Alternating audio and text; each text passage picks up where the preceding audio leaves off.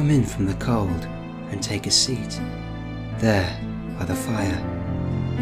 I'll make you something to drink, and I'll tell you some tales. Welcome to the Story Collector Podcast.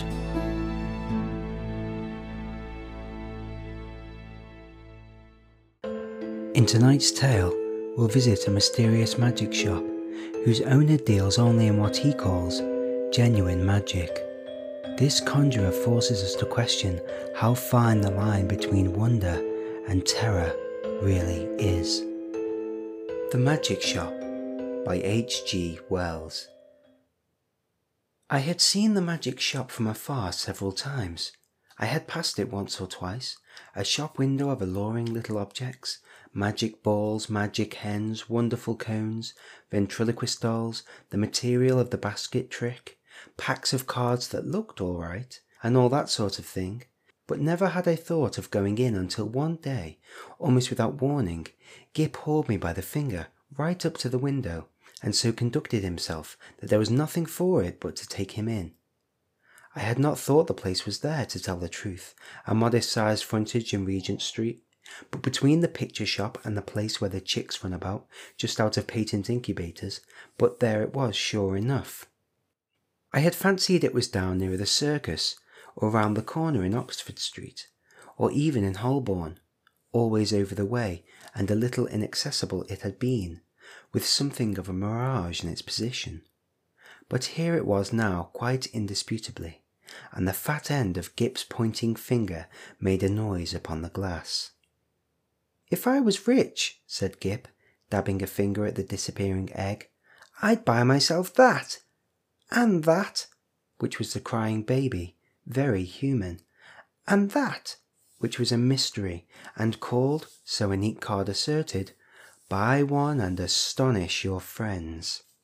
Anything, said Gip, will disappear under one of those cones. I have read about it in a book.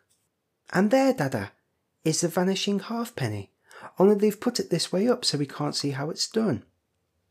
Gip, dear boy, inherits his mother's breeding, and he did not propose to enter the shop or worry in any way.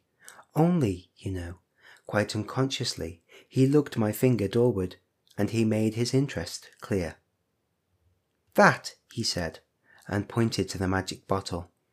If you had that, I said, at which promising inquiry he looked up with a sudden radiance. I could show it to Jessie, he said, thoughtful as ever of others. It's less than a hundred days to your birthday, Gibbles, I said, and laid my hand on the door handle. Gip made no answer, but his grip tightened on my finger. And so we came into the shop. It was no common shop, this. It was a magic shop. And all the prancing precedence Gip would have taken in the matter of mere toys was wanting. He left the burden of the conversation to me. It was a little narrow shop not very well lit, and the doorbell pinged again with a plaintive note as we closed it behind us. For a moment or so we were alone and could glance about us.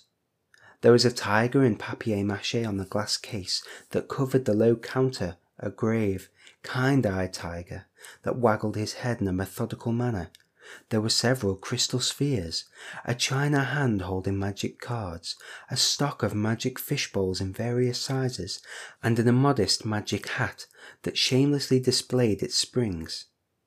On the floor there were magic mirrors, one to draw you out long and thin, one to swell your head and vanish your legs, and one to make you short and fat, and while we were laughing at these, the shopman, as I suppose, came in. At any rate, there he was behind the counter, a curious, sallow, dark man, with one ear larger than the other, and a chin like the toe cap of a boot. What can we have the pleasure? he said, spreading his long magic fingers on the glass case. And so, with a start, we were aware of him. I want, I said, to buy my little boy a few simple tricks. Legerdemain? he asked. Mechanical? Domestic? Anything amusing? said I. Hmm, said the shopman, and scratched his head for a moment as if thinking.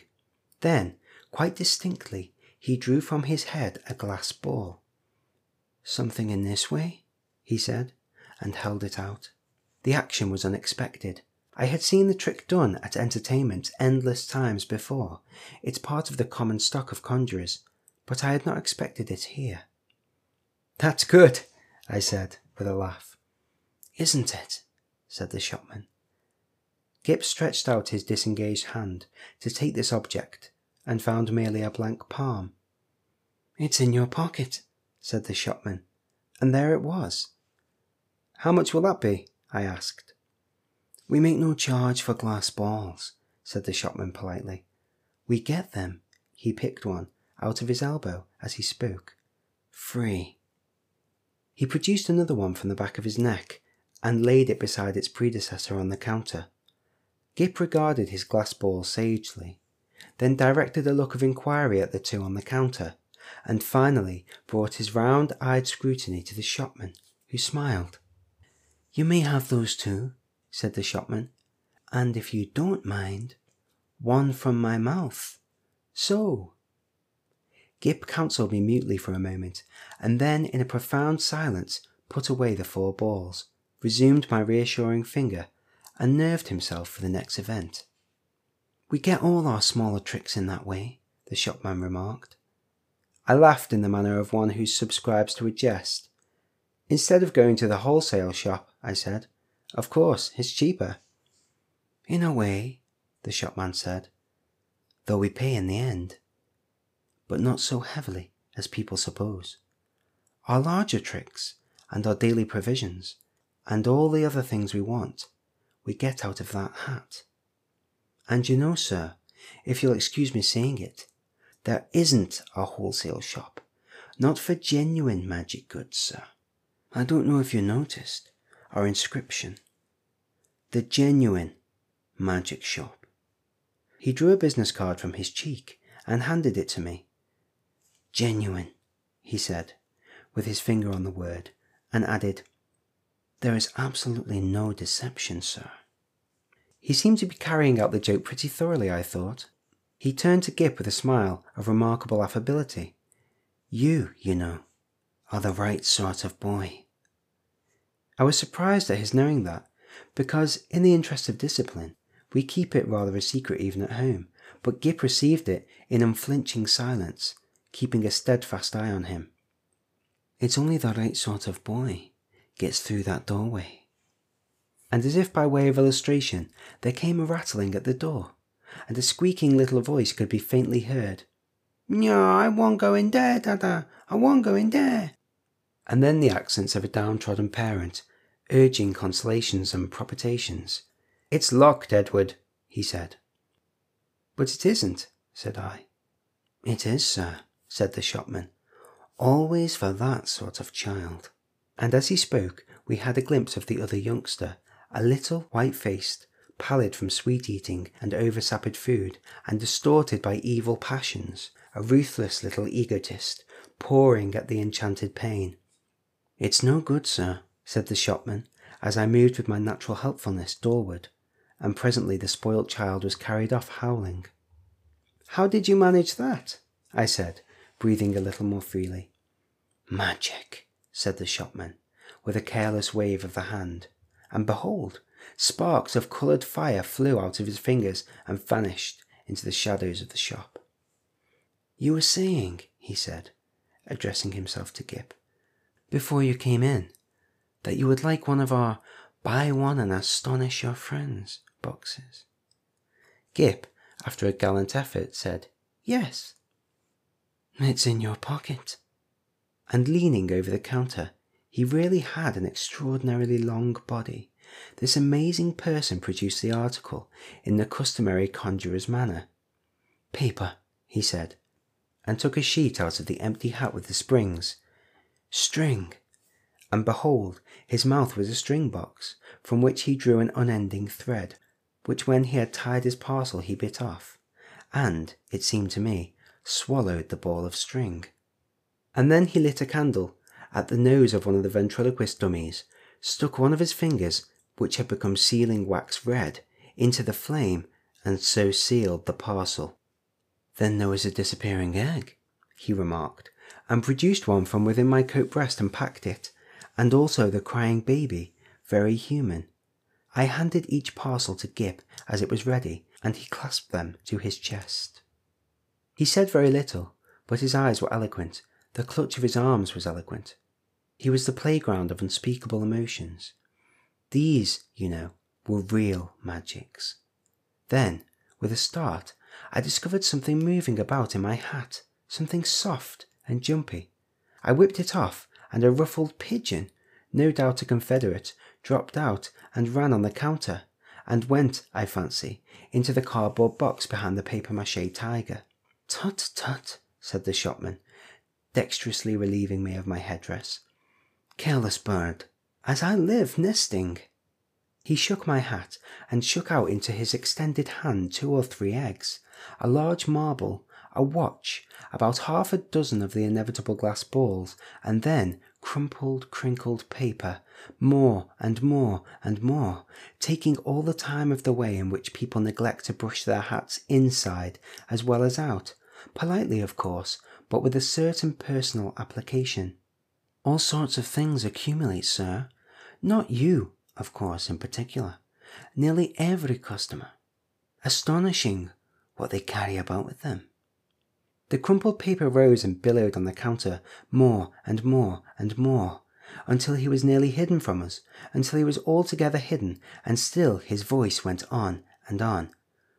We none of us know what the fair semblance of a human being may conceal, sir. And we are all no better than brushed exteriors, white sepulchres. His voice stopped, exactly like when you hit a neighbour's gramophone with a well aimed brick. The same instant silence, and the rustle of paper stopped, and everything was still. Have you done with my hat? I said, after an interval. There was no answer.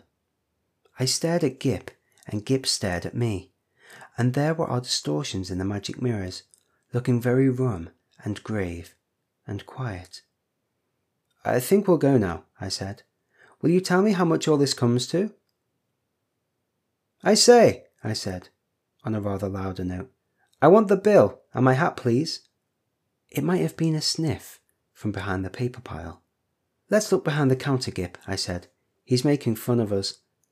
I led Gip round the head wagging tiger, and what do you think there was behind the counter? No one at all only my hat on the floor, and a common conjurer's lop-eared white rabbit lost in meditation, and looking as stupid and crumpled as only a conjurer's rabbit can do. I resumed my hat, and the rabbit lolloped a lollop or so out of my way. Dada, said Gip in a guilty whisper. What is it, Gip? said I. I do like this shop, Dada. So should I, I said to myself, if the counter wouldn't suddenly extend itself to shut one off from the door but I didn't call Gip's attention to that. Pussy, he said, with a hand out to the rabbit as it came lolloping past. Pussy do Gip a magic. And his eyes followed it as it squeezed through a door I had certainly not remarked a moment before. Then this door opened wider, and the man with one ear larger than the other appeared again. He was smiling still, but his eye met mine with something between amusement and defiance. You'd like to see our showroom, sir, he said with an innocent suavity. Gip tugged my finger forward.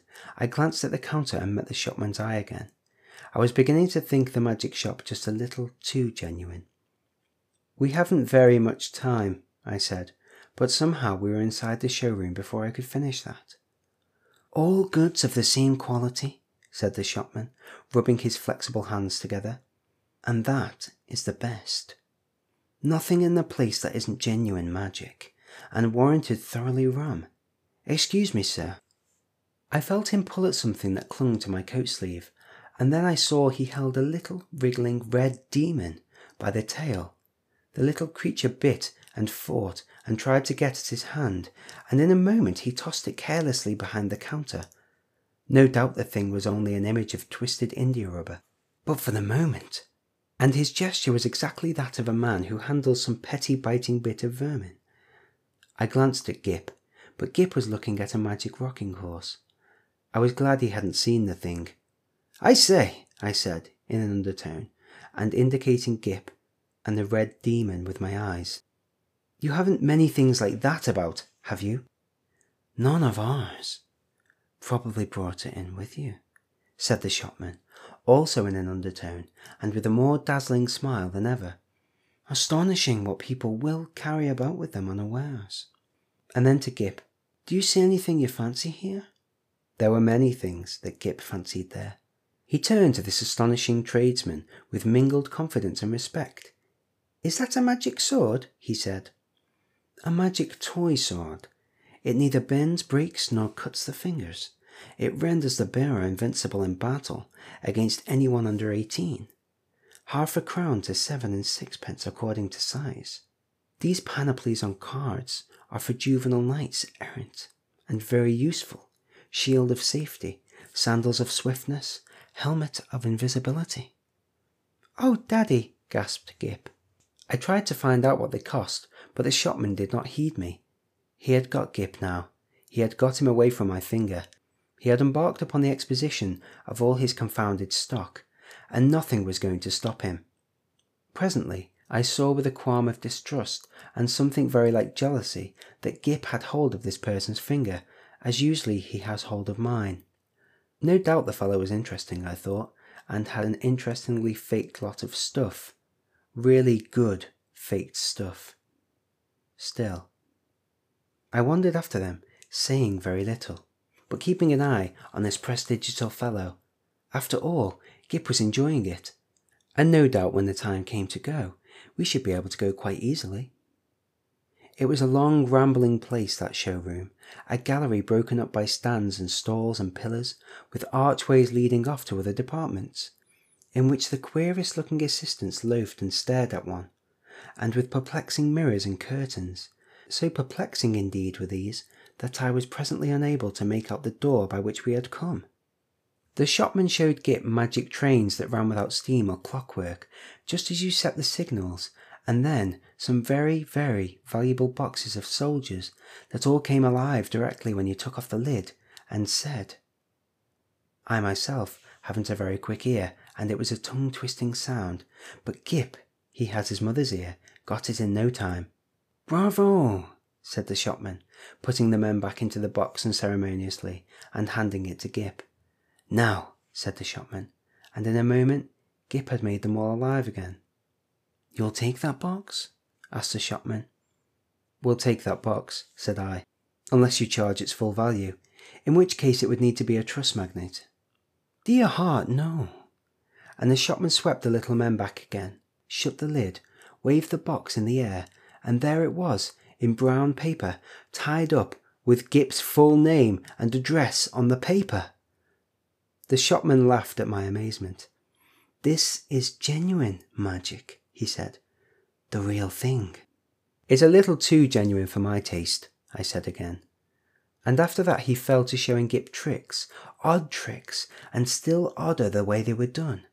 He explained them, he turned them inside out, and there was the dear little chap nodding his busy bit of a head in the sagest manner. I did not attend as well as I might. Hey presto! said the magic shopman, and then would come the clear, small, hey presto of the boy. But I was distracted by other things. It was being borne in upon me just how tremendously rum this place was. It was, so to speak, inundated by a sense of rumness. There was something a little rum about the fixtures, even, about the ceiling, about the floor, about the casually distributed chairs. I had a queer feeling that whenever I wasn't looking at them straight, they went askew and moved about and played a noiseless puss in the corner behind my back. And the cornice had a serpentine design with masks, masks altogether too expressive for proper plaster. Then abruptly my attention was caught by one of the odd looking assistants. He was some way off and evidently unaware of my presence. I saw a sort of three quarter length of him over a pile of toys and through an arch, and you know, he was leaning against a pillar in an idle sort of way, doing the most horrid things with his features. The particular horrid thing he did was with his nose. He did it just as though he was idle and wanted to amuse himself. First of all, it was a short, blobby nose, and then suddenly he shot it out like a telescope, and then out it flew and became thinner and thinner until it was like a long, red, flexible whip. Like a thing in a nightmare it was. He flourished it about and flung it forth as a fly fisher flings his line. My instant thought was that Gip mustn't see him. I turned about, and there was Gip quite preoccupied with the shopman and thinking no evil. They were whispering together and looking at me. Gip was standing on a little stool, and the shopman was holding a sort of big drum in his hand. Hide and seek, Dada, cried Gip. You're he. And before I could do anything to prevent it, the shopman had clapped the big drum over him. I saw what was up directly. Take that off, I cried. This instant you'll frighten the boy. Take it off. The shopman, with the unequal ears, did so without a word, and held the big cylinder towards me to show its emptiness and the little stool was vacant. In that instant, my boy had utterly disappeared. You know, perhaps, that sinister something that comes like a hand out of the unseen and grips your heart about. You know it takes your common self away and leaves you tense and deliberate, neither slow nor hasty, neither angry nor afraid. So it was with me. I came up to this grinning shopman and kicked his stool aside. Stop this folly, I said. Where is my boy? You see, he said, still displaying the drum's interior, there is no deception. I put out my hand to grip him, and he eluded me by a dexterous movement. I snatched again, and he turned from me and pushed open the door to escape. Stop, I said, and he laughed, receding. I leapt after him into utter darkness. Thud. Lord bless my heart, I didn't see you coming, sir. I was in Regent Street, and I had collided with a decent looking working man, and a yard away perhaps, and looking a little perplexed with himself, was Gip. There was some sort of apology, and then Gip had turned and come to me with a bright little smile, as though for a moment he had missed me, and he was carrying four parcels in his arm. He secured immediate possession of my finger. For the second I was rather at a loss. I stared round to see the door of the magic shop, and behold, it was not there. There was no door, no shop, nothing. Only the common pilaster between the shop where they sell pictures and the window with the chicks. I did the only thing possible in that mental tumult. I walked straight to the curbstone and held up my umbrella for a cab. 'Ansoms, said Gip. I helped him in, recalled my address with an effort, and got in also. Something unusual proclaimed itself in my tailcoat pocket, and I felt and discovered a glass ball with a petulant expression, I flung it into the street. Gip said nothing. For a space, neither of us spoke. Dada, said Gip at last, that was a proper shop. I came round with that to the problem of just how the whole thing had seemed to him. He looked completely undamaged, so far good. He was neither scared nor unhinged. He was simply tremendously satisfied with the afternoon's entertainment, and there in his arms were the four parcels. Confound it, what could be in them? Hmm, I said. Little boys can't go to shops like that every day. He received this with his usual stoicism, and for a moment I was sorry I was his father and not his mother, and so couldn't suddenly there, coram publico, in our hansom, kiss him. After all, I thought, the thing wasn't so very bad. But it was only when we opened the parcels that I really began to be reassured. Three of them contained boxes of soldiers quite ordinary lead soldiers, but of so good a quality as to make Gip altogether forget that originally these parcels had been magic tricks of the only genuine sort, and the fourth contained a kitten, a little living white kitten, in excellent health and appetite and temper. I saw this unpacking with a sort of provisional relief. I hung about in the nursery for quite an unconscionable time. That happened six months ago and now I am beginning to believe it is all right. The kitten had only the magic natural to all kittens, and the soldiers seemed as steady a company as any colonel could desire. And Gip? The intelligent parent will understand that I have to go cautiously with Gip. But I went so far as this one day. I said, How would you like your soldiers to come alive, Gip, and march about by themselves? Mine do, said Gip. I just have to say a word I know before I open up the lid. Then they march about alone? Oh, quite, Dada. I shouldn't like them if they didn't do that. I displayed no unbecoming surprise, and since then I have taken occasion to drop in upon him once or twice, unannounced, when the soldiers were about, but so far I have never discovered them performing in anything like a magical manner. It's so difficult to tell. There's also a question of finance. I have an incurable habit of paying bills.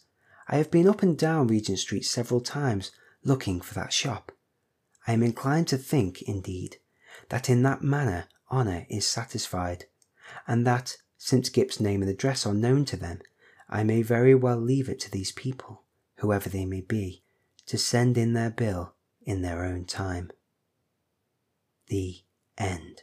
I hope you have enjoyed tonight's story. The Magic Shop was first published in 1895 and remains the inspiration for countless stories about mysterious shops selling enchanted items that seemingly appear overnight and vanish by morning. I implore you to remember it and pass it on to others, as I have to you. Thank you for listening to the Story Collector podcast. I'll see you again soon.